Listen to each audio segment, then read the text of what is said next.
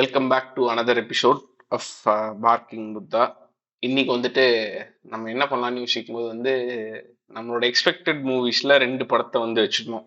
இந்த இந்த படங்கள்லாம் நம்ம வந்து எக்ஸ்பெக்ட் பண்றோம் அப்படின்னு சொல்லி வச்சிருந்தோம். ஒன்று வந்து மாமன்னன் இன்னொன்று வந்து மாவீரன். அந்த ரெண்டு படமே வந்துருந்துச்சு. ஸோ அதை பற்றின ஒரு டிஸ்கஷன் இல்லை ஒரு கலந்தாய்வு இல்லை ஒரு அனாலிசிஸ் எப்படி வேணால் வச்சுக்கலாம்.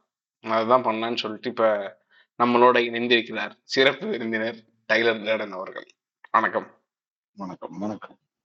கவனிச்சிங்களா பிரதர்? சிறப்பு விருந்தினர்னு சொன்னதை. பார்த்தேன் பிரதர். இல்ல எனக்கு புரியல. நீங்களுமே சிறப்பு விருந்தினர் தான் அப்படி பார்த்தா. நீங்க ஏதோ காலங்காலமா பாட்காஸ்ட் போட்டு. பண்ற நாய்க்கு மோளத்தை பாருங்கிற மாதிரி.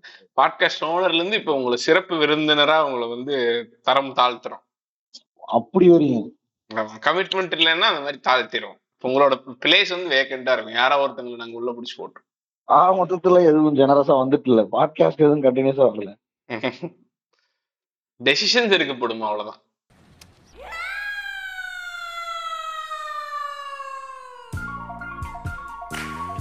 welcome to our show this podcast is being presented to you by parking Buddhas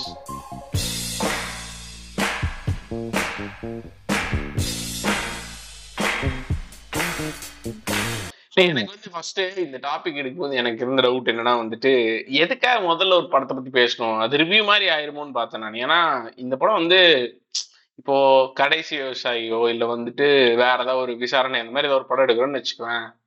அந்த படத்துல வந்து ஆக்சுவலா பேசுறதுக்குன்னு ரீவாட்ச்ல இருந்து நம்மளுக்கு கிடைக்கிற எக்ஸ்பீரியன்ஸா ஏதாவது ஒன்று இருக்கும். இல்லைன்னா வந்துட்டு ஃபர்ஸ்ட் டைம் வாட்ச்லயே வந்து நம்மளுக்கு புதுசு புதுசான லேயர்ஸ் எல்லாம் இவங்க எக்ஸ்ப்ளோர் பண்ணியிருக்கானுங்க. இதெல்லாம் இந்த மாதிரி இன்டர்பிரட் ஆச்சு. அந்த மாதிரி டிஸ்கஸ் பண்றதுக்கு பேசி நல்லா ஆர்கசம் ஆகிறதுக்கு அந்த மாதிரி ஏதாவது ஒன்று இருக்கும். ஆனா இந்த மாதிரி ரிலீஸ் ஆன படத்தை வந்து நம்ம டிஸ்கஸ் பண்றது கிட்டத்தட்ட அது ரிவ்யூ மாதிரி தான் அமையும். ஒரு ஒரு எக்ஸ்டெண்டட் ரிவ்யூ மாதிரி தான் அமையும்னு சொல்லிட்டு தான் எனக்கு தெரிஞ்சு இதை பத்தி பேசவே வேணாம் அப்படின்னு யோசிச்சிருந்தேன். அப்புறம் வந்து இதை வெவ்வேறு கண்டென்ட் இல்லைங்கிறது. ஒரு ரீசன் ப்ளஸ் வேற மாதிரி ஏதாவது ப்ரெசென்ட் பண்ண முடியுமா அப்படிங்கிறதும் யோசிச்சிருந்தேன் நான். எனக்கு பொதுவாகவே வந்து ஆக்சுவலா இந்த இந்த ஃபெனாமன் வந்து தமிழ் சினிமால நிறைய இருந்திருக்கு. என்னன்னா வந்து ஒரு ஒரு ஃபென்டாஸ்டிக்கான ஃபர்ஸ்ட் ஹாஃப் இருக்கும். ஆனா இன்டர்வல் முடிச்சு இன்டர்வல் முடியும் போது உனக்கு வந்து சூப்பரா இருக்குடா படம். இது செகண்ட் ஹாஃப் இதே மாதிரி இருந்துச்சுன்னா செம படம் இது. இதை வந்து it can be celebrated across இயர்ஸ்ங்கிற மாதிரி ஒரு ஃபீலிங்குள்ள நீ தியேட்டருக்குள்ள போவ போனா படம் செகண்ட் ஹாஃப் வந்து அப்படியே ஃபால் ஃபிளாட் ஆயிரும். அந்த மாதிரி எக்ஸ்பீரியன்சஸ் நிறைய இருந்திருக்கு. ஸோ ஒரு ஒரு படத்துல ஏன் செகண்ட் ஆஃப் நிறைய படங்கள்ல ஒர்க் ஆக மாட்டேங்குது? இல்ல வந்து அது வந்து ஒரு கர்ஸ் ஆஃப் தமிழ் சினிமா மாதிரி செகண்ட் ஆஃப் யாரும் கிராக்கே பண்ண முடியறதில்ல. அது அது ஏன் அப்படிங்கிற அந்த மாதிரி ஏதாவது பேசலாமா அப்படின்னு யோசிச்சுட்டு இருந்தேன். அதுக்கப்புறம் நம்மளுக்கே தெரியாது. அதனால பேசி ஒன்றும் ஆக போறது இல்ல அதனால just go with the flow இது ரிவ்யூவா இருக்கலாம். இல்ல வந்துட்டு இந்த podcast is all about the topic that we lift there are going to interpret the topics that we லிஃப்ட்னு போயிட்டு இருக்கோம் இல்லையா? ஆமா ஆமா. மாதிரிதான் ஸோ மோர் ஓவர் இது வந்து ஒரு ஒரு ரிவ்யூ ரிவ்யூ தன்மையோட இருக்கும். அதே நேரத்துல கொஞ்சம் இ- இதெல்லாம் இப்படி கலைத்தன்மையோட பண்ணிருக்கலாம் அந்த இருக்குமா? மாதிரி கலைத்தன்மையும் இருக்கும். கலைத்தன்மையும் இருக்கும். அதே நேரத்துல ரிவ்யூ தன்மையும் இருக்கும் வச்சு it's review end of review அதானே? அப்படிங்கிறீங்க இல்லையா? அவ்வளவுதான். அதுக்கு கோத்தா எவ்வளவு சுத்துறான் பாருங்கங்கிற மாதிரி. நாங்க ரிவ்யூவர்ஸ்குள்ள வரமாட்டோம் அப்படின்னு சொல்றதுக்கு ஆமா. ஏன்னா ரிவ்யூ ஸ்பேஸ்ல கலக்கிட்டு இருக்காரு சினிமா பையன் போன்ற ஆட்கள்லாம் கலக்கிட்டு இருக்கும்போது நம்ம அங்க போயிட்டு என்ன மாதிரி பேசினாலுமே நம்ம வந்து சினிமா இல்லட்ரேட்ஸ் மாதிரி தெரியும். அவரு அவரு ஃபிளாம்பாயிண்டா பேசுவாரு. பிளஸ் அந்த கிட்டத்தட்ட வந்து ஏதோ ஒரு இன்டர்நேஷனல் ஃபிலிம் ஸ்கூலோட டேர்ம்ஸ் வரும் உனக்கு. அது நம்மள்ட்ட மிஸ் ஆகும் இல்லையா? ஸோ அதனால நம்ம அந்த அளவுக்கு எஃபிஷியன்டான ஃபிலிம் ரிவ்யூவர்ஸா இல்ல இருக்க முடியாது. பட் ஆனா நம்ம முக்கால்வாசி நேரம் பாட்காஸ்ட் கேட்கறதுக்கான மெயின் ரீசன் என்னன்னா நம்ம நம்ம நினைச்சது அப்படியே ரெசனேட் ஆகுது யாரு கூடயாதுன்னா அதுவே நல்லா தானே இருக்கும். ஸோ அதை பண்ணாலே கரெக்டா இருக்கும்னு நினைக்கிறேன். ஸோ நம்ம எந்த படத்துல இருந்து ஸ்டார்ட் பண்ணலாம்? மாவீரனா மாமன்னனா? மாடர்ன் லெவல்ல இருந்து ஸ்டார்ட் பண்ணலாம்னு நினைக்கிறேன் மாடர்ன் லவ்க்கு தாங்க சுத்தி சுத்தி எல்லா பாட்காஸ்ட்லயும் ரிவ்யூ போட்டிருக்காங்க. நான் பார்த்துருந்தேன் போட்டாங்க ஆமா ஆமா பார்த்துருந்தேன் எல்லா எபிசோட்ஸுக்கும் போட்டிருக்காங்க. எல்லாம் பாசிட்டிவ் ரிவ்யூவாவே இருக்கு. எனக்கு பீதி ஆயிடுச்சு. ஐயையோ. நமக்கு தான் படம் புரியலையாட்டா இருக்குதுங்கிற மாதிரி ரொம்ப சோகமான விஷயங்க. ஆமாங்க. மாடர்ன் லவ் நம்ம ப்ரொக்ரெசிவான ஆட்கள் இல்ல போல. ப்ரொக்ரெசிவான ஆட்களுக்கு மட்டும்தான் மாடர்ன் லவ் பிடிக்கும். அது வந்துட்டு சிகரெட் அடிச்சுட்டு லெஃப்ட் ரைட்ல அது இருக்கும். ஆர்ட்ஸ் ஆஃப் காம்பேட் அதெல்லாம் தெரிஞ்சாதான் உன்னால சில படங்களை புரிஞ்சுக்கவே முடியும் அப்படிங்கிற மாதிரி ஒரு கலைத்தன்மை இருக்கு அதுல. அதான் it's all based upon how grand your thoughts are and how big your dick அவ்வளவுதான் சொல்லுவேன். என்ன டைலாக் சூப்பரா இருக்குங்க. நல்ல நல்ல கருத்து. இன்ஃபேக்ட் அதான் கடைசி படத்துல சொல்ல வராங்கன்னு நினைக்கிறேன். நீ பாத்திருக்கல அந்த ஹீரோயின் மாடல்ல உள்ள லாஸ்ட் படத்துல வந்து ஹீரோயின் திரும்ப திரும்ப சொல்லிட்டே இருப்பா. Sex was awesome sex was ஆசம்னு so என்ன இது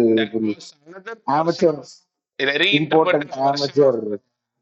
இந்த இந்த உங்க நீங்க சொல்ல வந்த கருத்துன்னு நினைக்கிறேன். ஏன்னா ஹீரோயின் வந்து ரொம்ப அதுல மெச்சூர்டா ராஜகாஜ் ஹீரோயின் இல்லையா லிட்டரலி கருத்துக்களை சொல்லுவாங்க.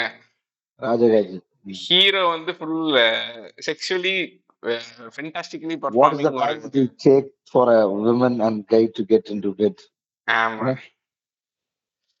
So it's about like there is many a slip between the cup and the lip. Vivek மாதிரி.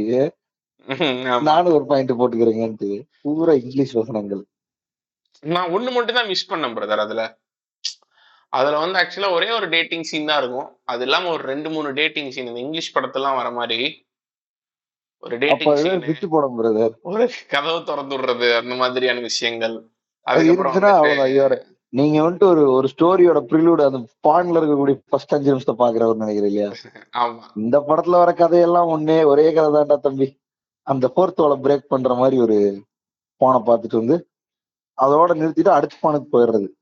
இல்ல. அந்த பாண்டியே வந்துட்டு எந்த எந்த கம்பெனிஸ் எல்லாம் ரொம்ப ஃபேமஸ்னா வந்து அந்த டிராமா வந்து ஆக்சுவலா பிலீவபிளா பண்றானுங்க தெரியுமா? அவனுக்கு தான் ஃபேமஸ் போன்றவர்கள். ரியாலிட்டி கிங்ஸை விட பியூர் டேபு அப்படின்னு சொல்லி ஒரு சேனல் இருக்கு பிரதர் அவனை அடிச்சுக்கவே முடியாது பிரதர் டிராமால அவன் இது எதுவும் இல்ல இங்க இருக்கு டேர்ம்ஸ் இது இது இப்ப நாங்க மென்ஷன் பண்ற யாருமே எங்களுக்கு ஸ்பான்சர் பண்ணப்படல. ஆமா. சோ நம்ம கலை கலை. பயணமா கலை பயணமா என்டோர்ஸ் பண்றோம். நம்ம ஒரு ஒரு விஷயத்துல இருந்து நம்ம ஒரு பிளஷர் Brother, அப்படின்னா அந்த நாங்க சைல்ட்ல இருக்கும் பொழுது எக்ஸ் ஆர்ட்னு ஒரு சைட் இருக்கும். அதோட பைரேட்டட் வெர்ஷன்ஸ் டவுன்லோட் பண்ணிட்டு வந்து பாப்பானுங்க அது வந்துட்டு லிட்டரலா பிசி ஸ்ரீராம் கேமரா பண்ண மாதிரி இருக்கும் சொல்லி பேசிட்டு இருப்பானுங்கடா. ஆக்சுவலா அது ஹை குவாலிட்டி பானு. இல்ல பானு கிரெடிட்டாங்கிறது எனக்கு தெரியாது ரொம்ப கன்ஃபியூஸ் ஆகுது இல்லைங்கிற மாதிரி இருக்கு இது வந்துட்டு ஒரு கான்ட்ரவர்ஷியல் ஸ்டேட்மெண்ட் இல்ல எதுக்கு அப்படி சொல்லுவானுங்கன்னா அது ரொம்ப ஹைரஸ் வீடியோஸ் நம்ம ஹைரஸ் வீடியோஸ் இந்த த்ரீ சிக்ஸ்டி பி எக்ஸன் எக்ஸஸ் ஒன் மினிட் வீடியோ டவுன்லோட் அப்படி இருந்தவனுங்களுக்கு டக்குன்னு அதை காட்டு காட்டு பசங்க அதை பார்த்துட்டு டைரக்டர் ஆஃப் போட்டோகிராஃபி யாருன்னு பார்க்க ஆரம்பிச்சானுங்க. ஏடா புது டெக்னிக்கா இருக்குங்கிற மாதிரி. அண்டர் வாட்டர் கேமரா வச்சு எடுத்திருக்கான் மாப்பிள்ள அப்படின்ட்டு இருக்கானு அவனுக்கு அண்டர் வாட்டர் கேமரா அதான் நான் என்ன சொல்லிட்டு இருந்தேன் என்னமோ சொல்லிட்டு இருந்தேன்ல. நான் அந்த மாதிரி இந்த டிராமா வந்து ரொம்ப எங்கேஜிங்கா பண்ற ஆட்கள்லாம் ரொம்ப ஃபேமஸ் ஆயிட்டு இருக்கானுங்க அவங்க எந்த அளவுக்கு எக்ஸ்ப்ளோர் பண்ணிட்டாங்கன்னா இப்ப பான்லயே வந்து பார்த்தா செல்வா நம்ம செல்வா சார் படம் மாதிரி லைட்டிங்லாம் டார்க்கான ஸ்டோரினா வந்து டார்க் மூட்ல லைட்டிங் இருக்கிறது இந்த மாதிரியான ஆமாங்க. நிறைய விஷயங்களை எக்ஸ்ப்ளோர் பண்ணிட்டு இருக்காங்க அவங்களும் கூட இப்ப நம்ம வந்து லவ் ஸ்டோரிஸ்னு ஒண்ணு வந்துச்சு நெட்ஃபிளிக்ஸ்ல பார்த்தேன் அதுக்கு அந்த லவ் ஸ்டோரிக்கு எனக்கு தெரிஞ்சு இந்த பானுக்கு முன்னாடி. இருக்க ஒரு ten fifteen minutes of imaginary world is far better ஆயிடுச்சு பட் ஆனா அதுல அந்த இது ஃபெட்டிஷ் படம் ஒரு இது இருக்குங்க கக்கோல்டு அது கொஞ்சம் பெட்டரா இருந்துச்சு. அது சூப்பரா இருந்துச்சு. நெட்ஃபிளிக்ஸ்ல லவ் ஸ்டோரிஸ் டூ ரிலீஸ் ஆயிருக்கு. பட் அது நீங்க வேற லெவல் எக்ஸ்பீரியன்ஸ் பண்ற அளவுக்குலாம் ஒன்றும் இருக்காது. பட் பார்க்கலாம். சும்மா ஓட்டி விட்டு பார்க்கலாம். மாசா விளம்பரத்துல ஒரு அம்மாவோட வைப்ரேட்டர் மூமெண்ட் பாக்குறதுக்கு வேண்டி ஃபர்ஸ்ட் பார்ட் பார்த்தவர் தான் நீங்க.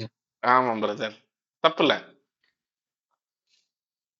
ஆக்சுவலா வந்து தமிழ்ல லவ் ஸ்டோரிஸ் எடுக்கிறதுக்கு தான் வெற்றிமாறன் அப்ரோச் பண்ணிருக்காங்க தெரியுமா?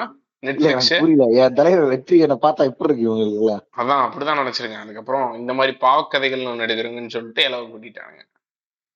வெற்றி கிட்ட லவ் ஸ்டோரிஸ் கொடுத்திருந்தா அவ்வளவுதான். வேற மாதிரி இருந்திருக்கு. நல்லா இருக்கும் பிரதர் எனக்கு புரியல என்ன குணாவின் காஜ்னு சொல்லி அந்த மொமெண்ட்டை மட்டும் எடுக்கிறதா? இருந்திருக்கலாம் தப்பு இல்லையே. என்ன தப்பு? ஸ்பின் ஸ்பின் ஆஃப் கேங்ஸ்டர் உலகத்துக்குள்ள இருக்க ஒரு லவ் ஸ்டோரி அவ்வளவுதான். ரொம்ப லேக் அது சரி எது ஸ்டார்ட் பண்ணுவோம்? மாவீரனா மாமனனா எதுனாலும் ஓகே பிரதர் ரெண்டுமே வந்துட்டு ஃபர்ஸ்ட் ஹாஃப் மட்டும் தான் நல்லா இருக்கும். ஸோ நம்ம பாட்காஸ்ட்டும் வந்துட்டு பூடகமா அதான் சொல்லுவது ஃபர்ஸ்ட் ஹாஃப் ஆஃப் பாட்காஸ்ட் தான் நல்லா இருக்கும். இல்ல மாமன்னன்ல இருந்து ஸ்டார்ட் பண்ணுவோம். ஏன்னா மாமன்னன்னா வந்து நிறைய பேத்துக்கு டிஃபரன்ஸ் ஆஃப் ஒப்பீனியன் இருக்கும். அதனால வந்து அந்த ஆட்களை டக்குன்னு பாட்காஸ்ட் விட்டு வெளில போயிடுவாங்க அதுக்கப்புறம் நம்மளோட சேர்ந்து வைபாகர் ஆட்கள் மட்டும் இருப்பானுங்க. ஸோ அதனால மாமன்னன் எனக்கு was a good flick brother அது உங்களுக்கு. முடிஞ்சு பாட்காஸ்ட் அப்படின்னு. சொல்லி ஸ்டாப் ஆகும் வீடியோ அதான்.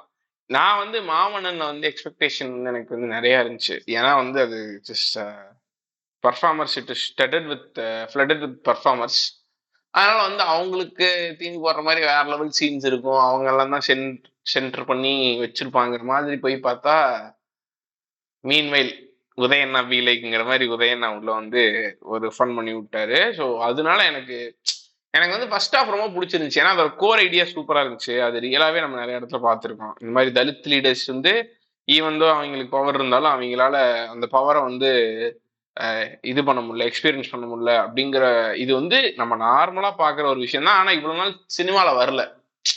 ஸோ பாலிடிக்ஸ் அது அது வந்து கிட்டத்தட்ட the very core idea of rights வந்து இதுதான். இந்த ரிசர்வ் கான்ஸ்டியூன்சிங்கிற ஒரு டாபிக் தான். இது சூப்பரான ஐடியா இந்த ஐடியா வந்து ரெஜிஸ்டர் ஆன அடுத்த செகண்டே வந்து எனக்கு இந்த படத்துல வந்து வேற லெவல்ல there is going to be scenes இந்த மாதிரி வடிவேலுக்கு ஆர்க் வேற லெவல்ல இருக்க போது செகண்ட் ஹாஃப்லாம் வந்து வடிவேலு கண்டிப்பா ஒரு ரைசிங் ஆர்க் இருக்கும். அந்த மாதிரிலாம் நான் வந்து நான் எவ்வளவு முட்டாடாசா இருந்திருந்தா வடிவேல் வில்ல நினைச்சிட்டு இருந்தேன் பிரதர் நீங்க தான் அதான் நான் மறுபடியும் ஒரு டைம் வேற ஒருத்தங்க கிட்ட சொன்னாங்க. நீ எல்லாம் நீ வந்து வடிவேல் வந்து ரூத்தஸ் வில்லன் வேற சொல்லியிருக்கிற.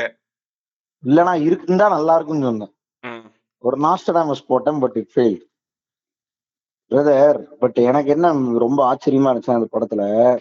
அப்பார்ட் ஃப்ரம் ஆல் ஷிட் இந்த படத்துல இருக்கிற இதெல்லாம் அவாய்ட் பண்ணிட்டாலுமே இந்த படம் ஸ்டாண்டலோட நிக்கிற காரணம் வந்துட்டு வடிவேல் தான் ம். கோட் லெவல் ஆஃப் ஆக்டிங்கு அது போக ஃபகத் ஃபாசில் ஸோ இந்த ரெண்டு பேர் அதாவது இந்த படம் வந்துட்டு clearly defines if somebody is actor அவங்களால எந்த அளவுக்கு ஸ்க்ரீனை ஹோல்ட் பண்ண முடியுங்கிறத வந்துட்டு அகைன் வடிவேலு மாதிரி ஒரு ஆள் வந்துட்டு ப்ரூவ் பண்ண மாதிரி இருக்கும் பிரதர் சில மொமெண்ட்ஸ் எல்லாம் படத்துல. இல்ல நான் என்ன சொல்றேன் அப்படின்னா இப்போ நம்ம நம்ம இதுலயே வருவோம். கொஞ்சம் கொஞ்சம் சீக்வென்ஷியலாவே வருவோம்.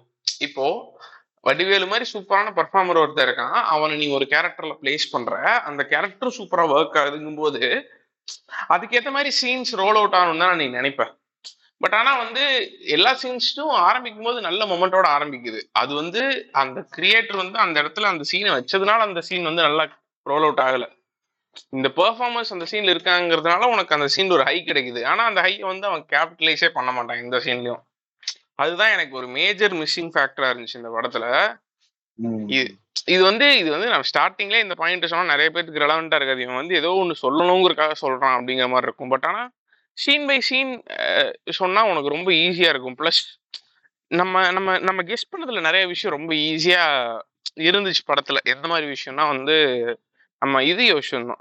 வடிவேல் வந்து அழுதா கண்டிப்பா ஈஸியா எல்லாத்தையும் எமோட் பண்ண வைக்க முடியும் அப்படின்னு சொல்லி நம்ம ஒன்னு யோசிச்சிருந்தோம் தெரியுமா. அந்த அந்த எபிசோட்லயே பேசியிருந்தோம் அது வந்துட்டு அது வந்துட்டு இருந்துச்சு இந்த படத்துல. அது வந்துட்டு இருந்துச்சு அந்த அந்த இந்த சீன் அந்த மலையில வந்து அவன் அழுகிற சீன் அது எல்லாமே சூப்பரா ஒர்க் ஆச்சு. ஸோ வடிவேலு கேரக்டர் வந்து ஆக்சுவலா ஒரு அது வந்து ப்ராப்பரா செட்டப் பண்ண ஒரு கேரக்டர் ஆனா இப்போ ஆக்சுவலா ஃபர்ஸ்ட் ஹாஃப் மட்டும் பார்த்த ஆட்களுக்கு எப்படி இருக்கும்னா வடிவேலை சுத்தி தான் படம் இருக்க போகுதுங்கிற என்ன இருக்கும். ப்ளஸ் படத்தோட பேரே அதான் வச்சிருக்காங்க மாமன்னன் தான் வச்சிருக்காங்க ஆனா டுவர்ட் செகண்ட் ஹாஃப் பார்த்தா உனக்கு வடிவேலு நாட் ஈவன் இந்த பிக்சருங்கிற மாதிரியான ஒரு ஜோனுக்கு போயிடும் படம். ஆக்சுவலா ஃபர்ஸ்டே பேச வந்தேன். இந்த படத்தோட பெரிய ஃபிளாவா நான் நினைக்கிறது என்னன்னா அந்த ஸ்கிரீன் பிளே தான். Though the story had some good cruxes over Vadivelu.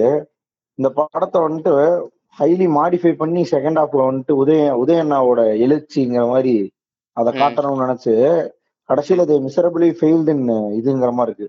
A batch பண்ண மாதிரி இருக்குடா சில மொமெண்ட்ஸ் இந்த படத்துல. ஃபார் எக்ஸாம்பிள் கிளைமேக்ஸ் பக்கா பேட்ச் படத்துல.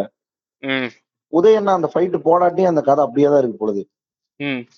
ரொம்ப ஆடா ஃபகத்து ஃபகத் ஆக்சுவலா அந்த டிசிஷன் எடுக்க மாட்டான். ஃபகத்தோட அண்ணன் வைபவோட நிஜ அண்ணனுமான ஃபகத்தோட டூப்ளிகேட் அண்ணனுமான அண்ணன் அதுல வந்துட்டு அவங்க அம்மா நாளைக்கு சாக போற கிளவி போய் போட்டு தள்ளணும்னு சொல்லி சம்பந்தமே இல்லாம ஒரு மொமெண்ட் உள்ள வந்து.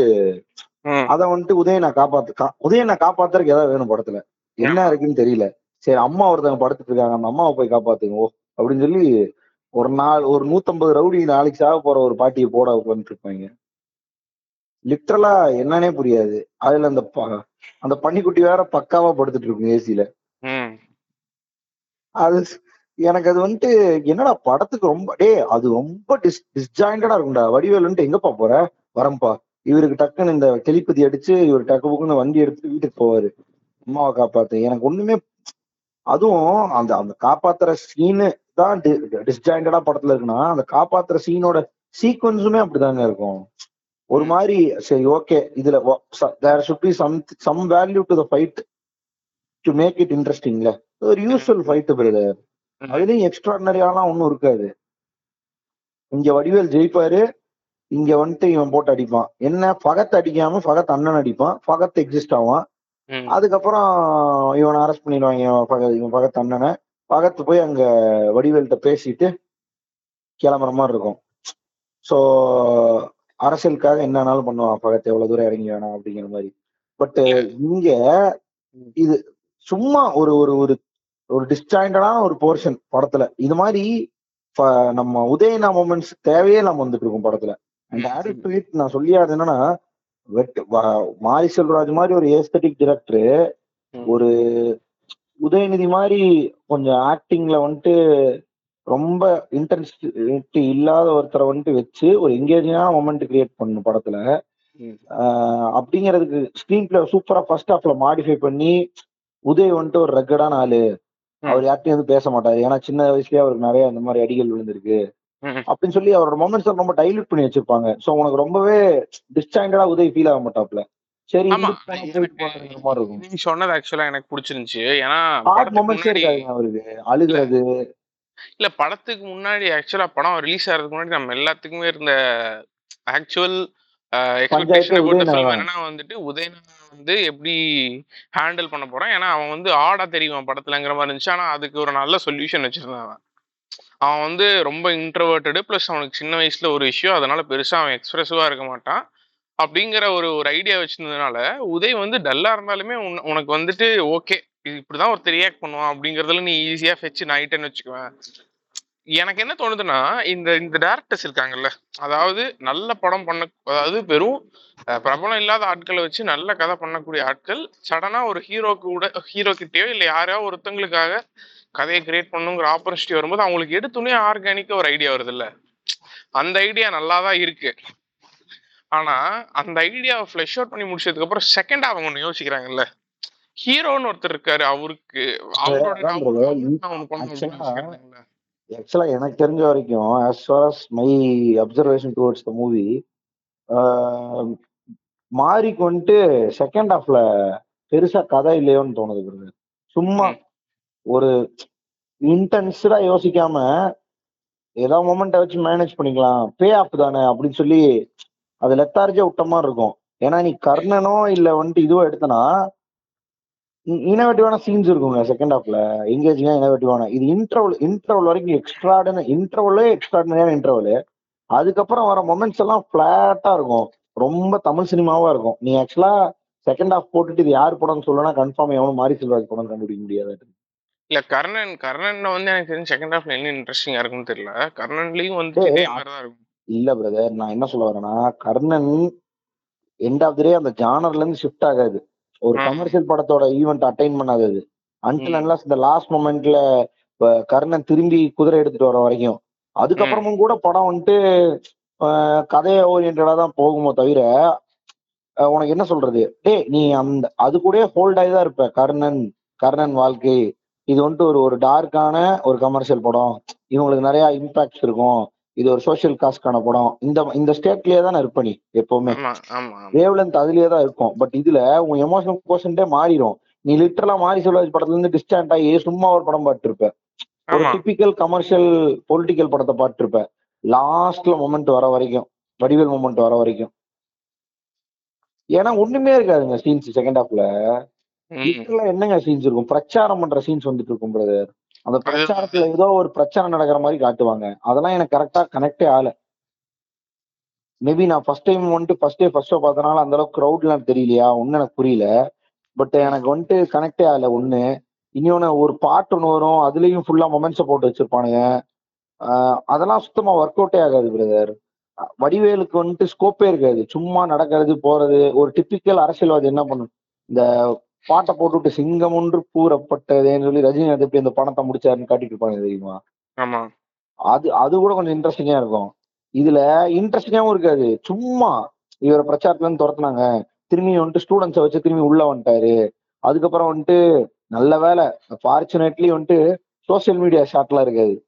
அதுக்கு பதிலாக சோசியல் மீடியால பரப்புறாங்கங்கிறது மட்டும் இருக்கும். சோசியல் மீடியாவும் ஒரு கீயா வச்சு டேய் அதெல்லாம் ரொம்ப ரொம்ப என்ன சொல்றதுடா? மேபி சினிமாத்தனத்துக்காக வேற மாதிரி ஏதாவது யோசிச்சிருக்கலாம்னு நான் நினைக்கிறேன். பட் ரியாலிட்டியை புஷ் பண்ணணும்னு எடுத்தாரான்னு தெரியல. அப்படி இப்ப நீ நீ ஆக்சுவலா அரைவா இருக்க பாயிண்ட் ஆக்சுவலா ரொம்ப நல்ல பாயிண்ட் அதாவது ரியாலிட்டி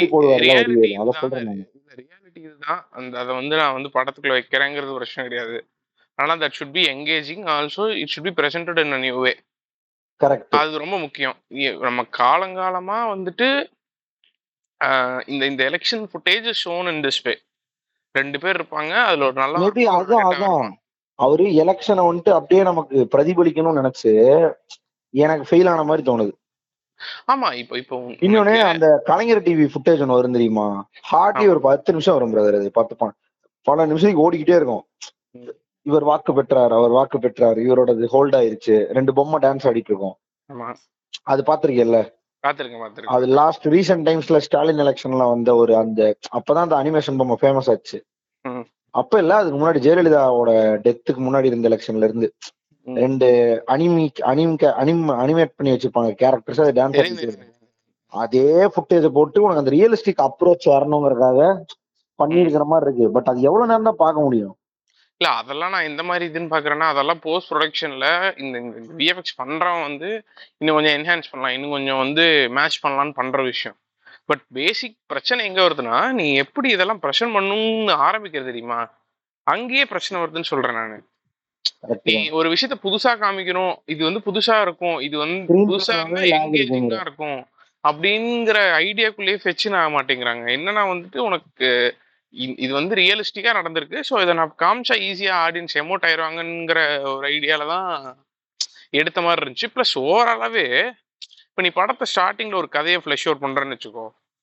இப்போ ஆரம்பத்துல என்ன? உனக்கு ஒரு கான்ஃப்ளிக்ட் வரும். அதுல இருந்து பிரச்சனை வரும். அதுல ஹீரோ வந்து எய்தர் ஒரு ஒரு வெற்றிக்கு போவான் இல்ல ஒரு தோல்விக்கு போவான். அதுல இருந்து மறுபடியும் வேற ஒரு பிரச்சனை வரும். அதுக்கப்புறம் மறுபடியும் ஒரு ஃபால் இருக்கும். ஜெயிப்பான். இவ்வளவுதான். இது ஒரு இது ஒரு basic rise of hero template கரெக்டா ம். ஆனா இதுல நீ ஒரு கதையை ஃப்ளஷ் அவுட் பண்ண ஃப்ளஷ் அவுட் பண்ணா உனக்கு அவனுக்கு என்ன மாதிரியான சேலஞ்சஸ் வந்துச்சு அந்த சேலஞ்சில் என்ன மாதிரியான டெசிஷன் எடுத்தான் அதை ஜெயிச்சானா தோத்தாங்கிறத வச்சுதான் அது சூப்பர் படமா இல்ல மொக்க படமாங்கிறது உனக்கு தெரியும்.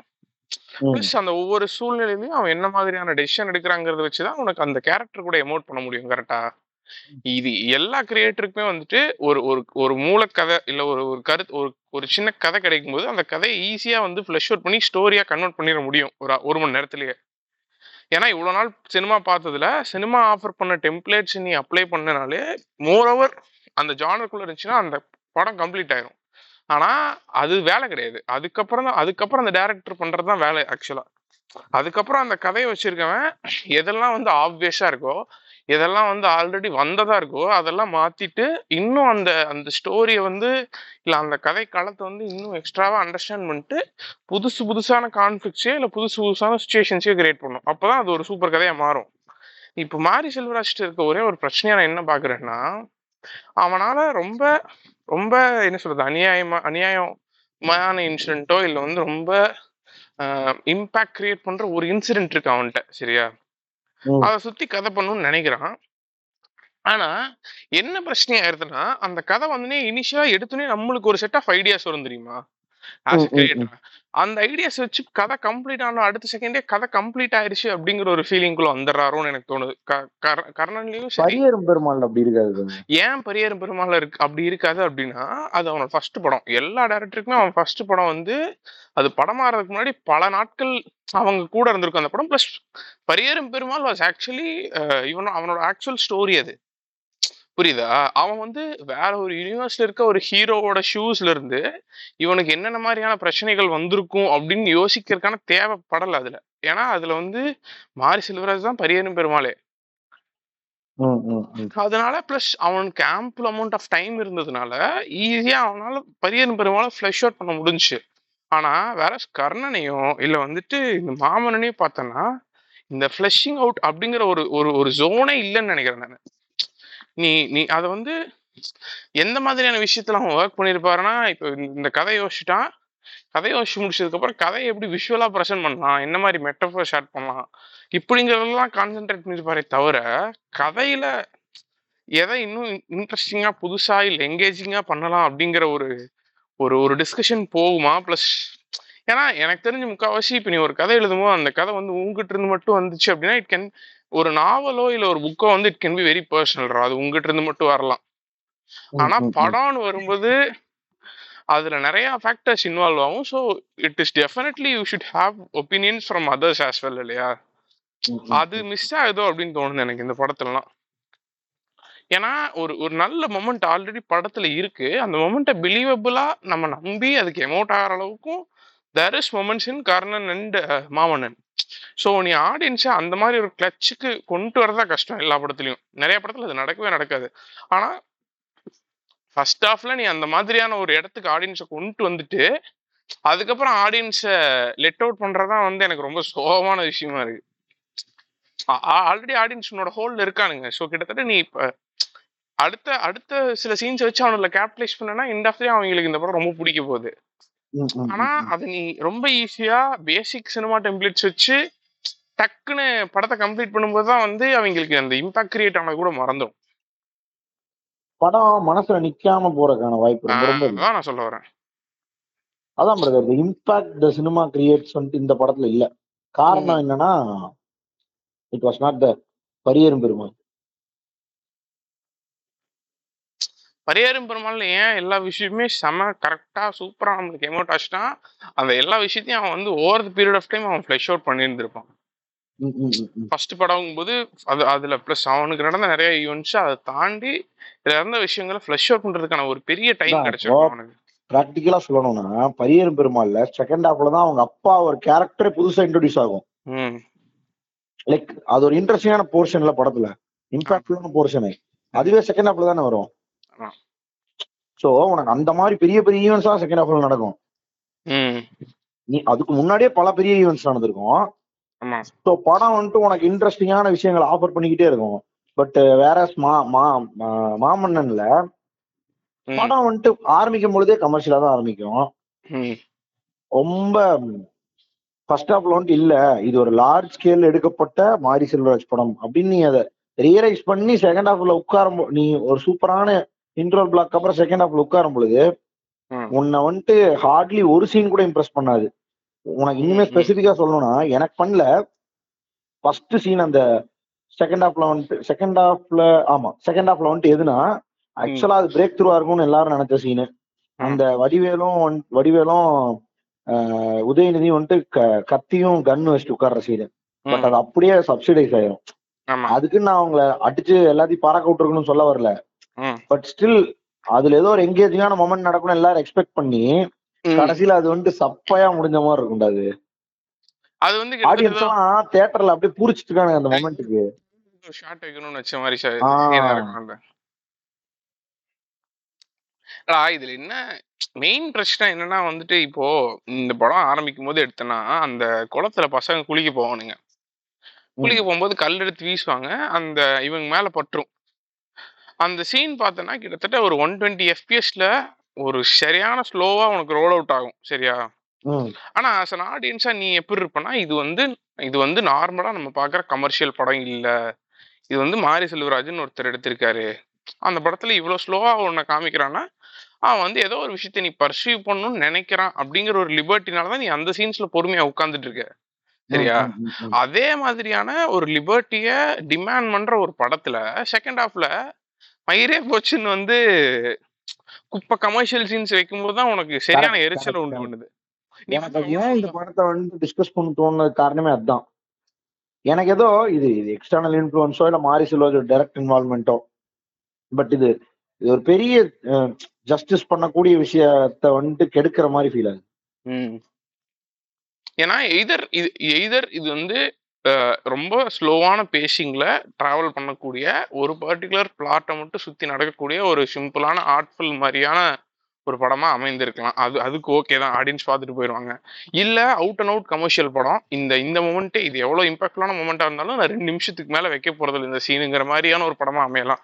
ரெண்டுமே இல்லாம ஏதோ ஒரு மாதிரி கலந்து வைக்கும்போது தான் நம்மளுக்கு வந்து எரிச்சல் ஆகுது. இது இது என்ன. பர்பஸை சர்வ் பண்ணுது இந்த படங்கிறதே உனக்கு தெரியாம போயிருது. கிட்டத்தட்ட நீ வந்து பீட்ரே பண்ணப்பட்டுட்டேங்கிற ஃபீலிங் தான் இருக்கும். தியேட்டர்ல உட்காந்துருக்கும் போது. எனக்கு அந்த மாதிரி எந்த சீன்ஸ்லாம் வந்து ரொம்ப எரிச்சல். இப்போ ஒரு சில சீன்லாம் நீ ஈஸியாவே கேபிட்டலைஸ் பண்ணலாம்டா. ஆனா அந்த சீன்ஸை வந்து உனக்கு இப்போ இன்டர்வல் பிளாக் வந்து உனக்கு ரொம்ப பிடிச்சிருந்துச்சுன்னு சொன்னேன். எனக்கு வந்து இது இன்னுமே நல்லா இருந்திருக்கலாமே தான் ஃபீல் ஆச்சு. அந்த மொமெண்ட் சூப்பரா இருந்துச்சு. ஆனா ம், ம், ம், ம். அதுக்கப்புறம் அதை எப்படி கேபிட்டலைஸ் பண்ணுவான்னா ஃபகத் ஃபாசில் வந்து மேல பூட்டிடுவாங்க ம், ம், ம். ஆமா அவன் ரொம்ப அவன் சிம்பிளா இருக்குங்க. இவன் வந்து இவனுக்கு வீட்டுக்கு கிளம்பி வந்துருவானுங்க. ம். இப்போ எனக்கு என்ன எனக்கு திரும்ப திரும்ப என்ன பிரச்சனை ஆகுதுன்னா இப்போ ஒரு படத்துல ஒரு படம் எப்ப நல்லா இருக்கும் அப்படின்னா ஒரு படத்துல வந்து இப்போ ஒரு நாற்பது நாற்பத்தஞ்சு சீன் இருக்குன்னு வச்சுக்கோ சின்ன படம்னா நாற்பத்தஞ்சு சீன் இருக்குமா? ம். இந்த நாற்பத்தஞ்சு சீன்ஸ்ல நாற்பத்தஞ்சு சீனும் நல்லா இருக்கணும்னு தேவையே கிடையாது ஒரு படம் ஒர்க் ஆகிறதுக்கு. ஒரு ம், ப- படம் ஒர்க் ஆகிறதுக்கு எனக்கு தெரிஞ்ச ஆறு சீன் நல்லா இருந்தா போதும். ம். சில நேரங்கள்ல எப்படி அமையும் அப்படின்னா ஒரு ஒரு மூணு சீன் சேர்ந்ததோ இல்ல ரெண்டு சீன் சேர்ந்ததோ சீக்வன்சஸா இருக்கும் கரெக்டா. சோ ஒரு படத்துல ஆக்சுவலா ஃபர்ஸ்ட் ஹாஃப்ல ஒரு சீக்வன்ஸும் செகண்ட் ஹாஃப்ல ஒரு சீக்வன்ஸும் ஒர்க் ஆச்சுனாலே எவ்வளவு பெரிய நீ வந்து புளுத்தி ஆடியன்ஸா இருந்தாலும் நீ அந்த படத்தை விட்டு வெளில வரும்போது ஒரு கொட்டியூன்னு சந்தோஷத்தோட வருவே ஏன்னா நல்ல படம் பார்த்த எக்ஸ்பீரியன்ஸ் எனக்கு இருந்துச்சு அப்படின்னு சொல்லிட்டு இப்போ. மாரி செல்வராஜ் படத்துல எனக்கு என்ன பிரச்சனையா வருது அப்படின்னா சீன்ஸ் எல்லாமே ஸ்டார்ட் ஆகும்போது இன்ட்ரெஸ்டிங்கான பாயிண்ட்ல ஸ்டார்ட் ஆகுது ஃபார். எக்ஸாம்பிள் இந்த இன்டர்வல் போர்ஷன் கூட எடுத்துக்கோ.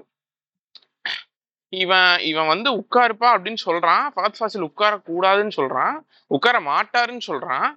ஒரு குட்டி கயாஸ் ஆகி இவனை வடிவேல அடிக்கிற ரேஞ்சுக்கு வந்துடுறான் அவன். சரி அடிச்சிட்டான்.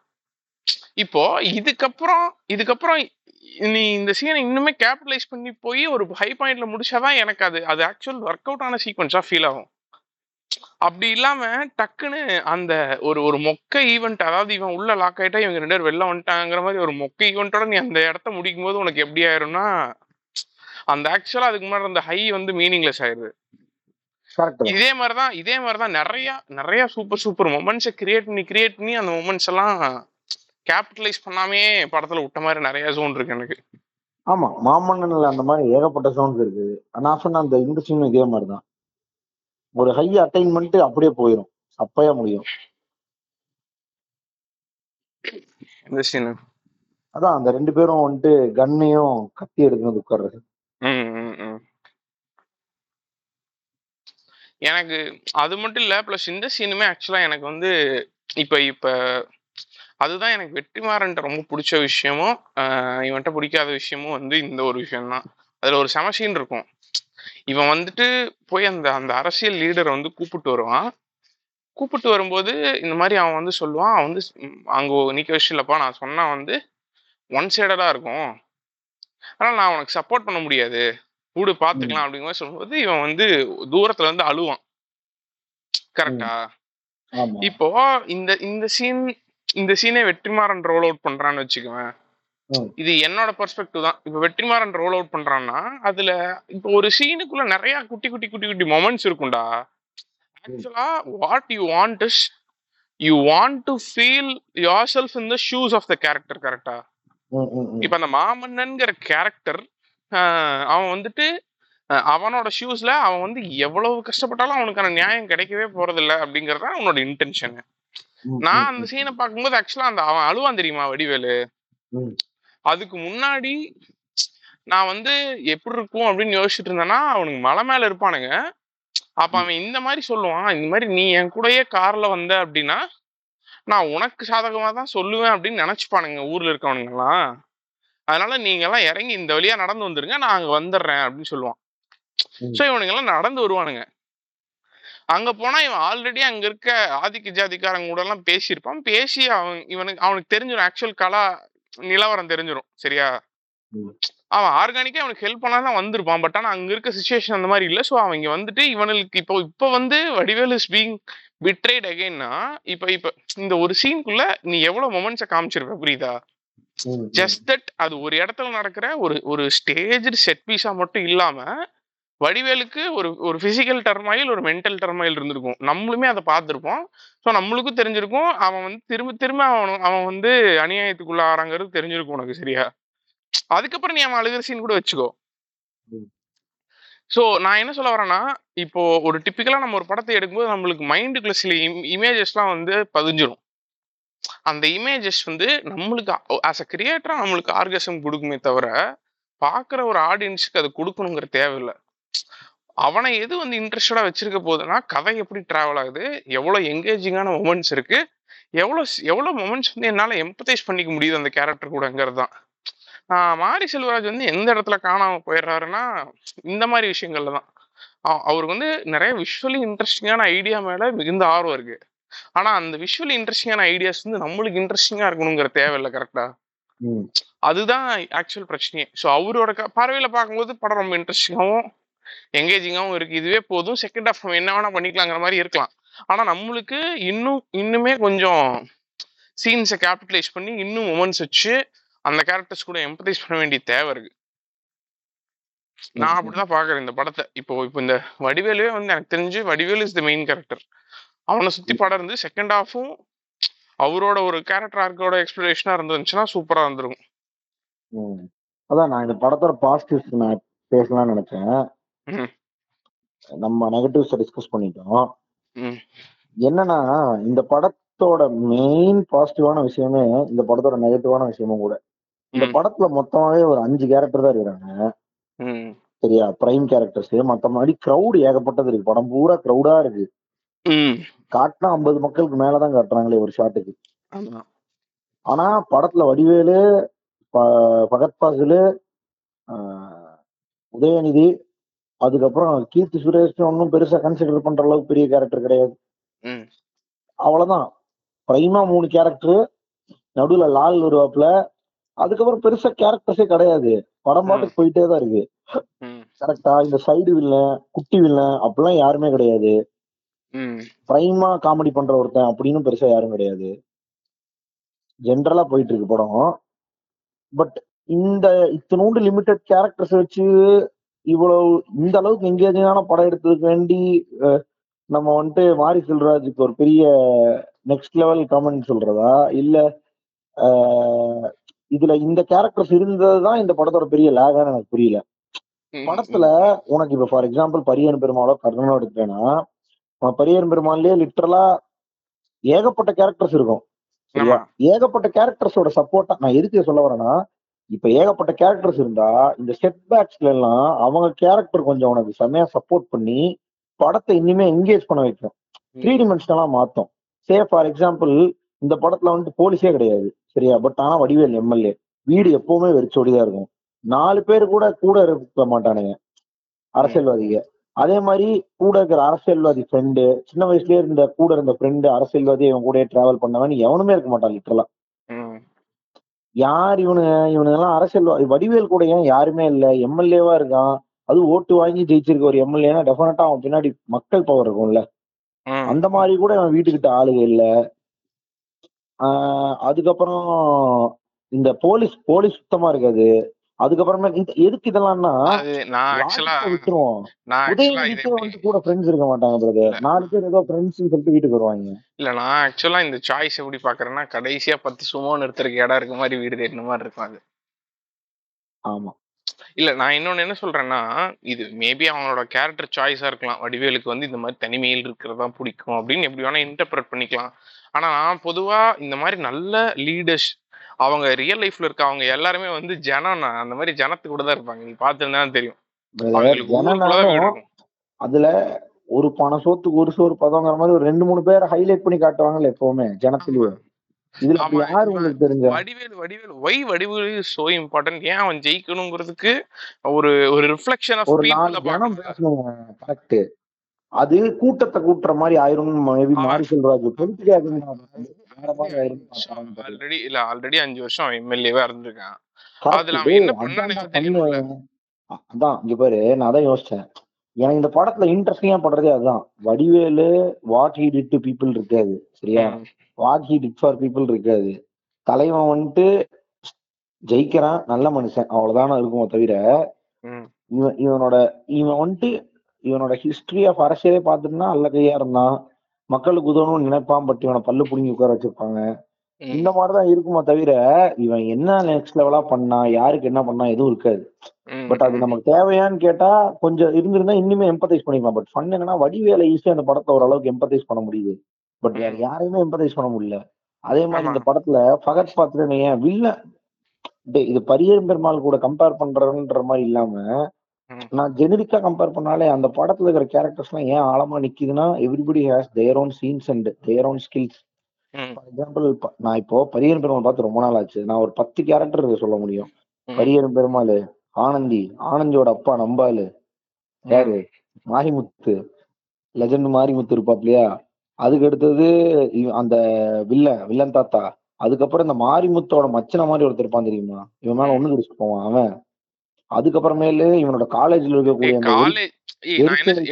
நீ அப்படி கேரக்டர்ஸை கூட நேம் பண்ண வேணாம்டா. இப்போ காலேஜ் காலேஜ்னு ஒன்று வருது. அதை ரியலிஸ்டிக்கா எப்படி மாத்தோம்னா உனக்கு அதில் இருக்க டீச்சர்ஸ் எல்லாம் ஞாபகம் இருப்பானுங்க. ஆமா அதுல இருக்கும். டீச்சர்ஸ் எல்லாம் ஞாபகம் இருக்கும். அதுல இருக்க பொண்ணுங்க இவனோட ஃப்ரெண்டு இவனுக்கு ஃப்ரெண்ட் இல்லாதவனுங்க அதுக்கப்புறம் இவனோட சீனியர்ஸ்ல இவனை ஃபேவர் பண்றவனுங்க. இது எல்லாமே இருக்கும் உனக்கு. டேய் அந்த படத்துல ஒரு சின்ன கேரக்டர் வந்தாலும் ஒரு இம்பாக்ட் வேற லெவல்ல இருக்கும். ஆமா. அந்த பிரின்சிபலா ஒண்ணுமேடா இருக்கட்டும் சிம்பிள் நம்ம பையன் யோகி இருப்பான். ராம் அந்த படத்துல எவ்வளவு பெரிய இம்பார்ட்டன்ட் ரோல் ஏங்க அதை விட நம்ம பையன் இருப்பானுங்க. இவன் விருமாண்டி படத்துல இவன் வருவானுங்க போலீஸ். ஆமா. பேய்க்காம. வந்து அப்பாவா நடிக்க வருவான். இவனுக்கு. சோ உனக்கு வந்து ஒவ்வொரு ஒவ்வொரு ஆஸ்பெக்டும் ஞாபகம் இருக்கும்டா அந்த படத்துல.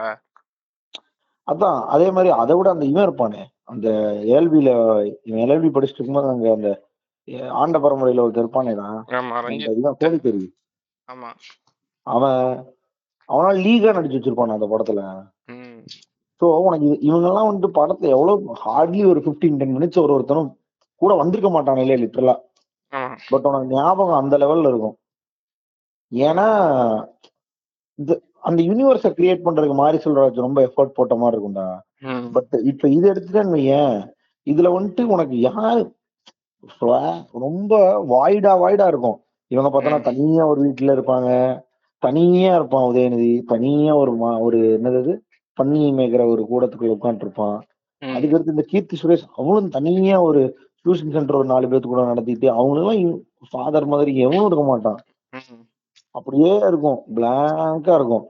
அதுக்கப்புறம் அந்த ஃபகத் ஃபாசில் வில் ஃபகத் ஃபாசில் இருந்தனாலதான் எனக்கு தெரிஞ்சு அது பிலீவபிளா இருந்தது. கூட இருக்கவன் யாருன்னு தெரியாது.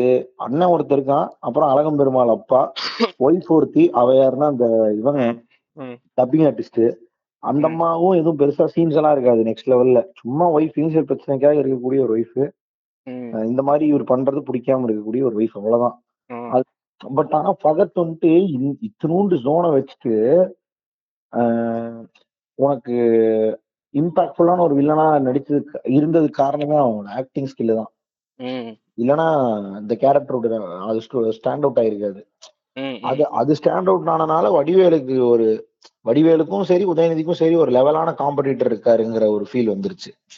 அதனால அதான் இதெல்லாம் தான் கொஞ்சம் அட்வான்டேஜஸா வந்துச்சே அந்த படத்துக்கு.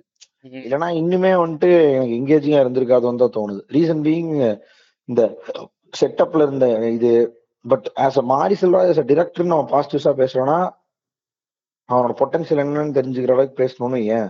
அந்த இன்ட்ரோல் பிளாக் சீனோட அந்த நீ சொன்னல அந்த ஹைய குடுக்கறதுக்கான ஸ்பாட்டை வந்துட்டு ரொம்ப ஈஸியா கிராஜுவலா கொண்டு வந்து நிறுத்திடுவான். உனக்கு நார்மலா ஒரு சீன் போயிட்டு இருக்க மாதிரி இருக்கும். அந்த சீன் அங்க ஆகும் நம்ம நினைக்கவே மாட்டோம். அப்படியே வேற லெவல்ல எலிவேட் ஆயிரும் அந்த சீனு பயங்கரமா. அது அதுக்கப்புறமேல அந்த வடிவேல் வந்துட்டு கன் எடுத்து கொடுத்துட்டு கத்து கன் வச்சுட்டு கத்தி எடுத்து கொடுக்கறது. அதெல்லாம் வந்துட்டு டக்கு உன்னை எலிவேட் பண்ணி ஒரு இடத்துல உட்கார வைக்கும். அதே மாதிரிதான் ரகுமானோட மியூசிக்கும் சரி அப்புறம் இந்த வடிவேலுக்கு வந்து மியூசிக் மேல இருக்கக்கூடிய ஆர்வம். அதை வந்துட்டு பேக்ரவுண்ட்ல போட்டு உனக்கு அந்த மோட செட் பண்றது. அதெல்லாம் சூப்பரா ஒர்க் அவுட் ஆயிருந்துச்சு.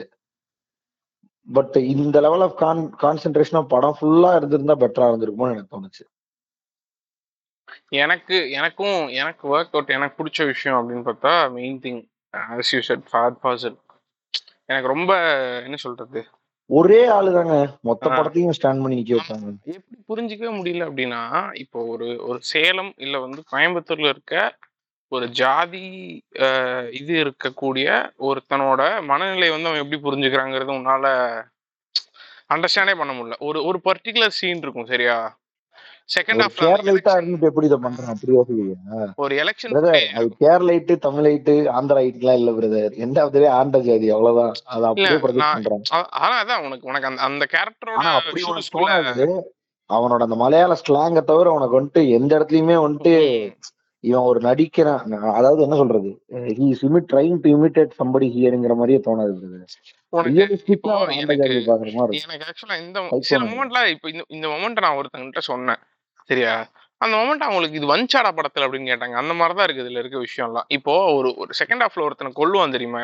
ஃபாத் ஃபாதல் ஆமா. ஏதாவது ஒரு பெரிய டெத்தா இருந்தா தான் தம்பி எதுக்குன்னே தெரியல அவனை கொண்டு அடுத்து என்ன பண்ணுவானுன்னா அவனோட அவனோட உருவ பொம்மை மாதிரி ஒன்னு அந்த வண்டிக்கு முன்னாடி போன மாதிரி வச்சுட்டு பிர- பிரச்சாரம் பண்ணுவானுங்க.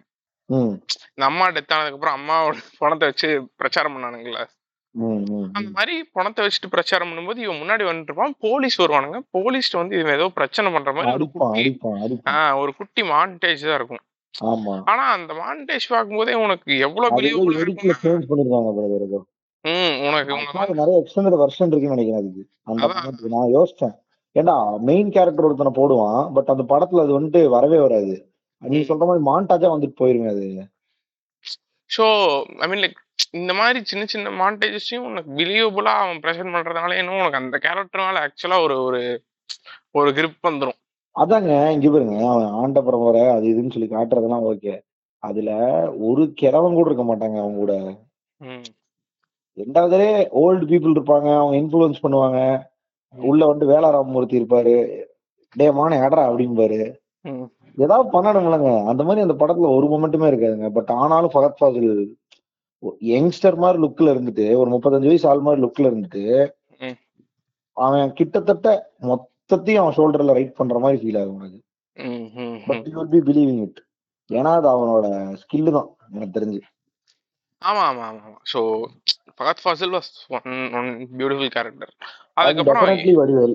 ஆமா அதுதான் நான் அடுத்து வடிவேல் வந்துட்டு நான் வந்ததுக்கு அப்புறம் ரியலைஸ் பண்ணேன். படத்துல இருந்து வெளில வந்ததுக்கு அப்புறம் என்ன ரியலைஸ் பண்ணேன்னா டேய் வடிவேல் வந்துட்டு ஹெல்லாட் ஆஃப் பொலிட்டி பொலிட்டீஷியன் மாதிரி நடிக்கிற காமெடி ரோல்ஸ் பண்ணிருக்கான்டா.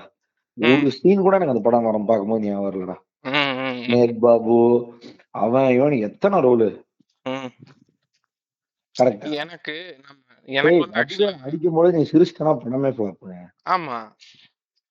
பட் உனக்கு அப்படி ஒரு ஒரு டாட்டு கூட ஃபீல் ஆகாத மாதிரி வடிவேலோட பர்ஃபார்மன்ஸ் இருக்கும். லிட்டரலா உனக்கு ஒரு வடிவேலோட ஜோக் கூட அந்த இடத்துல தோணாது தெரியுமா? அந்த படம் பார்க்கும்பொழுது. ஆமா அது ஒண்ணு இருக்கும். ப்ளஸ் எனக்கு எனக்கு நான் நம்ம வந்து அன்னைக்கு ஒரு எபிசோட்ல பேசிட்டு இருந்தோம். வடிவேலோட பாடி லாங்குவேஜ் வந்து வேற லெவல்ல இருக்கும். அதனால உன்னால வந்து அவன் கூட எமோட் ஆகாம இருக்கவே முடியாது. So he'll use all his tools to make you எங்கேஜ்ங்கிறது எனக்கு எனக்கு வந்து ரொம்ப ஒரு மாதிரி செம டார்க்கா அழுகிற ஜோனுக்கு போன மொமெண்ட் எதுனா அவன் வந்து அந்த இவன்ட்ட பேசிட்டு இருப்பான். பிளாக் ஷர்ட் போட்டு அந்த கட்சி தலைவன்ட்ட பேசிட்டு இருப்பான். ஆமா. அதெல்லாம் இந்த மாதிரி சின்ன பையங்களாம் அடிச்சிருக்கானுங்க.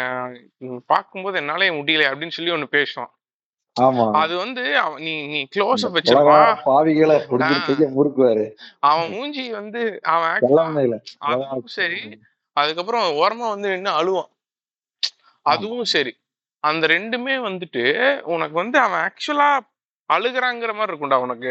இந்த நடிப்பு தன்மையே இருக்கு அவர் ஆக்சுவலா தான் அதான் அழுதுருப்பாரு சொல்றேன். பட் அதான் அந்த அந்த ஒரு இன்ரியல் இப்போ நீ இன்ரியல் என்னன்னா மேபி இப்படி கூட இருக்கலாங்க. வடிவேலோட ஃபேஸ் அண்ட் பிசிக்கல் அப்பியரன்ஸ் முதல்ல இருந்தே காமெடி ஒர்க்கா இருக்கு காரணம்னா அவர் நம்மள ஒருத்தருங்கிற மாதிரி இருப்பாருங்க. அதுவும் எனக்கு எனக்கு அப்படிதான் வக்காச்சு இப்ப நம்ம இந்த வயசுல இருக்க யாரோ ஒருத்தங்க அழுகும்போது முகத்துல நீ நல்லா பார்த்தனா வந்து இந்த மாதிரியான அசைவுகள் வரும். ஆனா சினிமால அழுகும்போது அந்த மாதிரி இருக்காது. ரொம்ப சினிமாட்டிக்கா இருக்கும். கமல்ஹாசன் அழுகும்போது பார்த்தா ரொம்ப சினிமாட்டிக்கா இருக்கும். ஆள் அழுகிறது. ஆனா இவன் இருக்கு. செம- ரியலிஸ்டிக்கா இருந்துச்சு எனக்கு. நீங்க வந்துட்டு எனக்கு தெரிஞ்சு இது பாக்கலன்னு நினைக்கிறேன் பிரதர் பாப்பனாசன் கிளைமேக்ஸ் ஜி அழுகிறதுல எத்தனை வெரைட்டி வேணும்னு கேட்பாரு. அதான் சொல்றேன். பாபநாசம் கிளைமேக்ஸ்லயும் தலைமை வந்து அதை செம நான் அது வந்து நல்லா இல்லைன்னு சொல்ல அது சூப்பரா இருந்துச்சு. ஆனா சினிமாக்கு சூப்பரா இருந்துச்சு. இது வந்து. டக்குன்னு ஏதோ ஏதோ யாரோட ஃபுட்டேஜ் எடுத்து போட்ட மாதிரி அதேதான் அதேதான் அதேதான். செல்போன்ல பதிவு பண்ணி அதை போட்டாங்க பிரதர்ங்கிற மாதிரி இருக்கா? நம்மால் வந்து எந்த மாதிரின்னு தெரியும்ல கமல்ஹாசன். வடிவேல் வாய்ஸ்லயே எனக்கு வந்துட்டு ஒரு இது தெரிஞ்சு ம். ஏன் அவன் ரொம்ப வருஷமாவே டப்பிங்ல வெறித்தனமான ஒரு தான்டா. எனக்கு அந்த இந்த லைனாக்கு வரும்பொழுதே எனக்கு அதுவே வந்துட்டு மாரி செல்வராஜ் மாரி செல்வராஜ் எனக்கு ரொம்ப பிடிச்சது என்னன்னா அவன் மனசுலயும் மைண்ட்லயும் என்ன ஐடியாலஜி இருக்கோ அத உனக்கு உள்ள புகுத்த ட்ரை பண்ணுவான். அது அப்படியே ஒர்க் ஆகும். அது வந்துட்டு it's not it's not something that is very easy இல்ல. நீ வந்துட்டு உட்காருப்பா. நீ இங்க உட்காரு அப்படின்னு சொல்லி உட்கார சொல்றதையும் ஏன் உட்கார மாட்டேற உட்காருங்கும் போது உனக்கும் வந்துட்டு உதயநிதி வந்துட்டு பகத்தை உதைக்கும் போது இருக்கக்கூடிய தேட்டர் ஆப்ஷன் வேற லீக் பிரதர் அது it's not commercial theatre option உதயனை அடிக்கிறதுல ஒரு மேட்டரா பிரதர். உதயனா அடிச்சாலும் நிமிர் நிமிர் நம்ம ரெண்டு பேரும் தானே பார்த்தோம். நிமிர்ல அதே மகே ஃபகத் ஃபாசில் பெர்ஃபார்மன்ஸ் ம். ஃபகத் ஃபாசில் அடிக்கும் பொழுது ஐயோ அடி வாங்குறானேன்னு இருக்கும். மக்கள் எல்லாம் பார்த்து அவமானப்படுத்துறாங்களே இவனை அப்படின்னு. பட் இதுல வந்துட்டு உதயனா இன்னொரு ரெண்டு அடி அடிங்கிற மாதிரி இருக்கும் நிமிர் பார்க்கும்போது அதே மாதிரி வந்துட்டு அதுல வந்துட்டு சமுத்ரா சமுத்ரா வந்துட்டு நீ திரும்பி அடிக்கணும். சமுத்ரா ஒன்னு அரையும் பொழுது உனக்கு அது நார்மலா இருக்கும். அதுல யாருக்குமே தெரியாது. இதுக்குதான் இருக்கும். அதுல யாரோ ஜூனியர் ஆர்டிஸ்ட் எவனோ ஒருத்தர் அடிப்பான். அதுதான் கெத்து அதுல யாருன்னே தெரியாத ஒருத்தன் அடிச்சுட்டு போயிட்டாங்கறதான் அதுதான். கரெக்ட் பட் சோ கம்பேரிட்டிவ்லி இதுக்கு உதயனா உதைக்கும் போது தேட்டர் எரப்ட் ஆகிற காரணம் என்னன்னா Mari Selvaraj directional skill exceptional directional skill வந்துட்டு உன்னை அப்படியே அந்த ஹைக்கு கூட்டிட்டு போய் நிக்க வைக்கும். நிஜமாலுமே இது வந்துட்டு ஒரு தன்மான பிரச்சனை. இது வந்துட்டு it's not something very small issue அப்படிங்கறத. அதுலயும். வந்துட்டு நான் உன்னை உட்கார சொன்னா அது என் அரசியல். பட் நிக்க வைக்கிறது என் அடையாளம் சொல்லி ஒண்ணு ஒரு டயலாக் வரும் ம். அதுல ஃபகத் ஃபாசிலோட அந்த ஆக்டிங் தான் பிரதர் அந்த இடத்தையே தூக்கி. டேய் அதுல சூப்பரா ஒரு மொமெண்ட் வச்சிருப்பான்டா. தம்பி அப்பா உட்கார மாட்டாரு அப்படின்னு சொல்லுவாங்க அது சூப்பரா இருக்கும். அதுக்கு அதுக்கப்புறம் வடிவேல ஆக்டிங் போடுவோம் ஆமாப்பா அப்படின்ட்டு இருப்பான் வடிவேலு.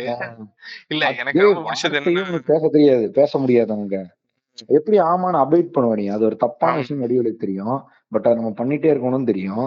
இல்ல இன்னொரு கேள்வி கேட்கறான் அந்த இடம் உனக்கு இன்னொரு இது என்னன்னா இவன் அடிச்சதுக்கு அப்புறம் என்னன்னா சொன்னான்னு சொல்லிட்டான்னு சொல்லிட்டு நீ பாட்டுக்கு உட்கார்ந்துட்ட அப்படின்னு சொல்லுவான். அதுவும் டேய் நீ ரொம்ப தப்பு பண்றடா தம்பி அப்படின்னு தெரிக்க விட்டுருண்டா. அது அந்த ஃபேஸ் ஆஃப் சூப்பரா இருக்கும். அதுதான்டா படத்திலேயே ரொம்ப திணற வைக்கும். உனக்கு ஃபகத் ஃபாசில் பண்றது பெரிய தப்புன்னு. வடிவேலோட வாய்ஸ்ல அந்த ஒரு அந்த ஒரு ட்ரெமர் இருக்கும்.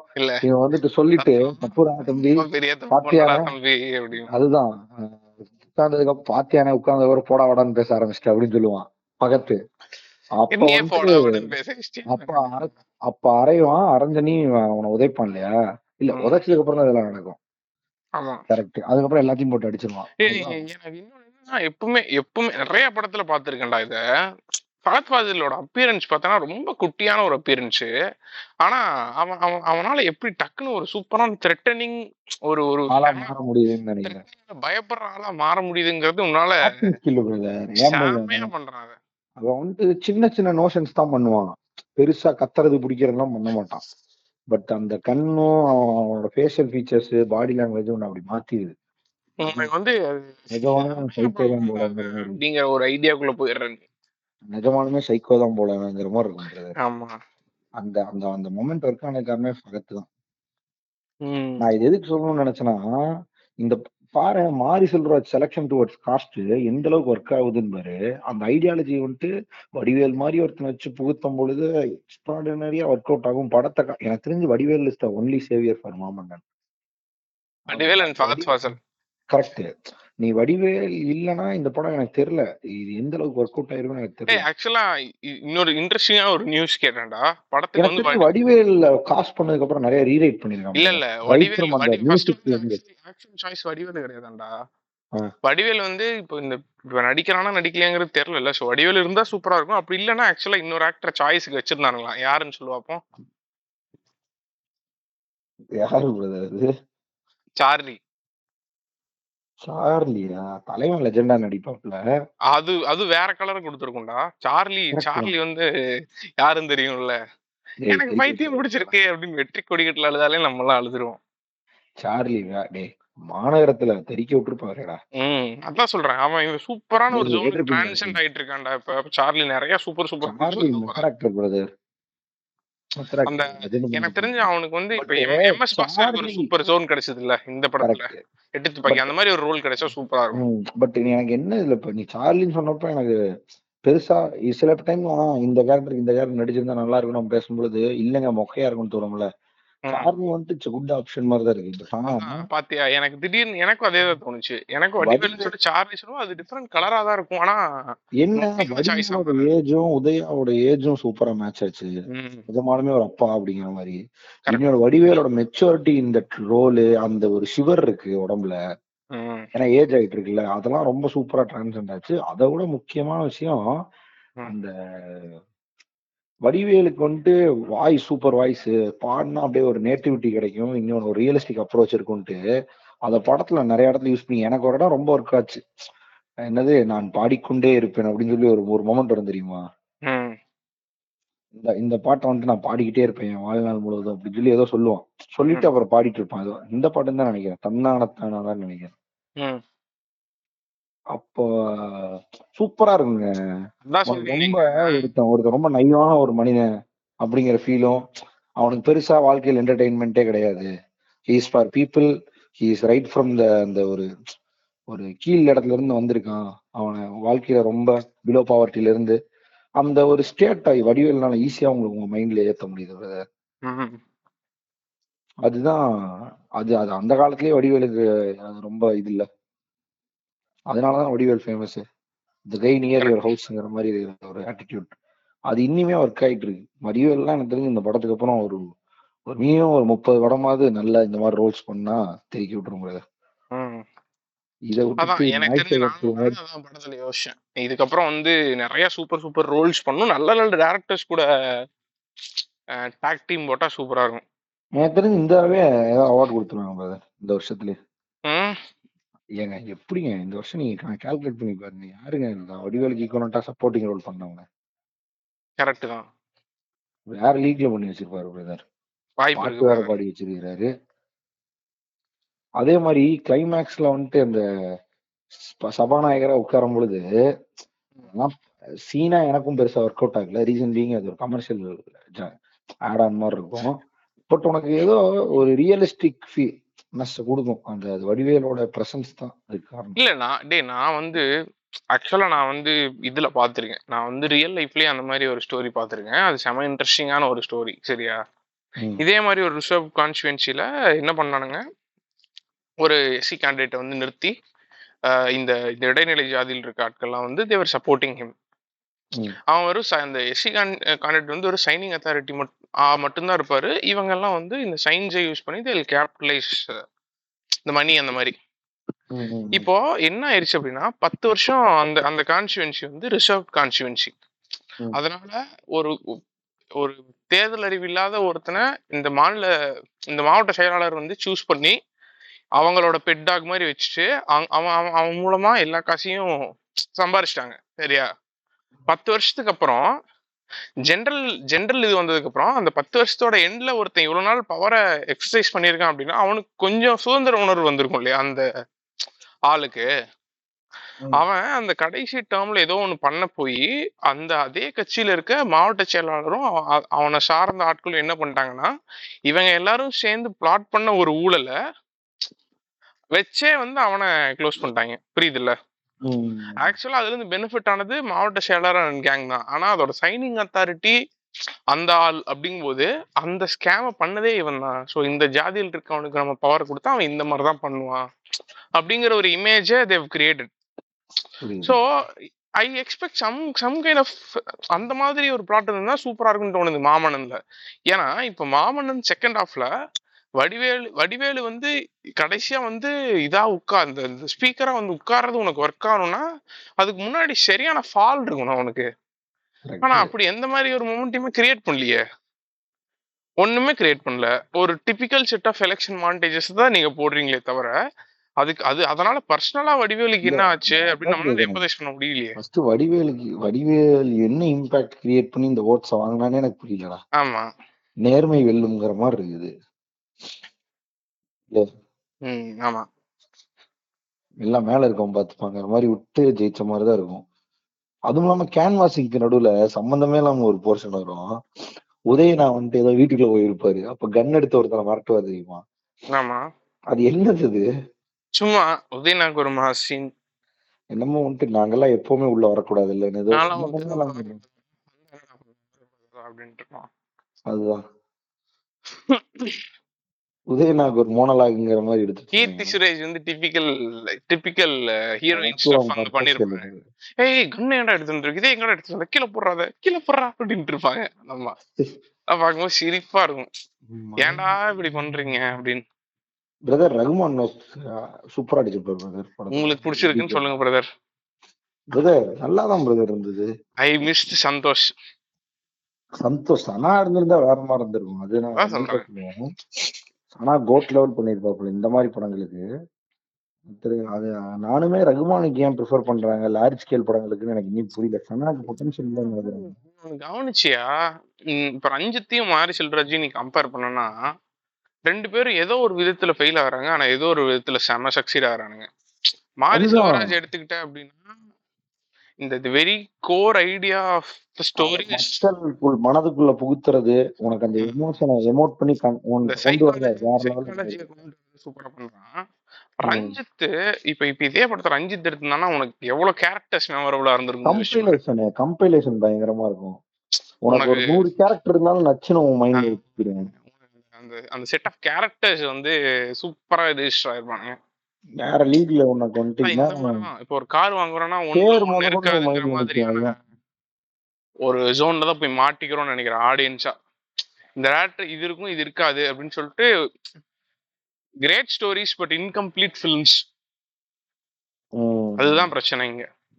ஸோ அதான். To conclude mean takeaways from மாமன்னா நீ ஏதாவது ஒன்று சொல்லலாம். அப்படி இல்லைன்னா ஒரு ட்ரெண்ட் ஆஃப் இதே மாதிரி படங்கள் வச்சு நீ ஏதாவது what what you want say about மாமன்? இந்த எபிசோடோட எண்ட்ல மாமுன்னன் வந்துட்டு ஒரு மாரி செல்வராஜுக்கு எனக்கு தெரிஞ்ச ஒரு லெசன் நினைக்கிறது அவர் வந்துட்டு இப்போ இந்த லார்ஜ் ஸ்கேல் படங்கள் பண்ணும் பொழுது அதுல என்ன மாதிரி நுவான்சஸ் புகுத்துறதுங்கிறது ஒரு ரொம்ப வித் பீஸ் கேக் வாக் மாதிரி இருக்கு. பட் பிரச்சனை எங்க ஆரம்பிக்குதுன்னா ஒரு கோர் ஐடியாவை மட்டும் வச்சுட்டு அதுக்கான கமர்ஷியலி பேக்டு சீன்ஸோ இல்ல நல்ல சீன்ஸோ இல்லைன்னா அது எப்படி ஆடியன்ஸுக்கு ஒரு தொய்வை கொடுத்துருது அப்படின்னு மாரி செல்வராஜ் டெஃபினட்டா இந்த படத்தை எனக்கு பட் ஆனா எனக்கு இதுல ஒண்ணு பெரிய பிளஸ்ஸா தோணுது என்னன்னா கம்பேரிட்டிவ் டு கர்ணன் இதோட டேஸ்ட் நல்லா இருந்ததுன்னு தோணுது. அதுல சில இந்த ஊமைகளை வச்சு சொல்றதுங்கிறது இதுல ரொம்ப ரெடியூஸ் பண்ணிருப்பாப்ல. அதெல்லாம் வந்துட்டு நிறைய இம்ப்ரூவைசேஷன் இருந்தது. பட் ஸ்டில் இனிமே ரீஃபைண்டான டிரெக்டரா மாறுறதுக்கான ஒரு பாசிபிலிட்டி இருக்க மாதிரி இருந்துச்சு. பட் எனக்கு அதை தாண்டி அட்வான்டேஜா நான் பாக்குறது என்னன்னா இந்த வடிவேல் மாதிரி கேரக்டர் ஆர்டிஸ்ட் வந்துட்டு பிரைம் ரோல்ஸுக்கு போட்டா அது எந்த லெவல் ஆஃப் அட்வான்டேஜா போய் முடியும் படத்துக்குங்கிறது வந்துட்டு. மாரி செல்வராஜ் மாதிரி எக்ஸப்ஷனல் டிரெக்டர்ஸ் கிட்ட மாட்டினா எந்த லெவல் ஆஃப் இதை கொடுக்குங்கிறது வந்துட்டு வேற லெவல்ல உணர்த்துது definitely Mari Selvaraj is not a heroes director அதை முதல்ல இருந்தே ப்ரூவ் பண்ணிட்டு வரனால ஸோ மாரி செல்வராஜ் மாதிரி ஆள்கிட்ட ரஜினிகாந்த் மாதிரி ஆளுக மாட்டாம வடிவேல் மாதிரி ஆளுக மாட்டினா எந்த லெவல் ஆஃப் படங்கள் வரும்? அது எந்த லெவல் ஆஃப் இம்பாக்டை கிரியேட் பண்ணும்? எப்படி சித்தார்த்த அபிமன்யுக்கு ஒரு தனி ஒருவனம் ஐ மீன் அரவிந்த் சாமிக்கு ஒரு தனி ஒருவனம் பர் சித்தார்த்த அபிமன்யுன்னு வர அளவுக்கு அந்த ரோல் மைண்ட்ல நின்றுச்சு. அந்த மாதிரி வடிவேலுக்கு வந்துட்டு ஒரு மாமன்னன் ஒரு ஹெட் ஸ்டார்ட்னு நினைக்கிறேன். ஸோ அந்த மாதிரி நிறைய படங்கள் நிறைய மெயின் டிரெக்டர்ஸ் வந்துட்டு ஹீரோஸ் இருந்தா ஹீரோஸ் இருந்தாதான் எங்களால முடியும்ன்றது இல்லாத டிரெக்டர்ஸ் இருப்பாங்கல்ல. அவங்க எல்லாம் வந்துட்டு மாரி செல்வராஜ் மாதிரி டேக் எடுக்கும் பொழுது எக்ஸ்ட்ராடினரி ஃபிலிம்ஸ் கிடைக்க வாய்ப்பு அதிகம் தான் நினைச்சேன். அண்ட் ஆடட் டு இட் இந்த மாதிரி சில போர்ஷன்லாம் இருக்கும். அதாவது அதான் சீக்வன்ஸ் பேஸ்டு மொமெண்ட்ஸுக்காக இந்த மலையாளம் படத்துல எல்லாம் வந்துட்டு ஒரு பதினஞ்சு நிமிஷம் ஆஃப் சீக்வன்ஸ் இருக்கும். அந்த சீக்வன்ஸ் தான் படத்தையே தூக்கி நிறுத்தும் மற்றபடி அந்த படத்துல ஒண்ணுமே இருக்காது. பட் அந்த ஒரு சீக்வன்ஸே ஒண்ணு வந்து அந்த படம் படம் நல்ல படம்னு பேச வைக்கும்ல. இந்த மாதிரி படங்கள் எடுக்கிற அளவுக்கு மாரி செல்வராஜுக்கு பயங்கரமான பொட்டன்ஷியல் இருக்கு.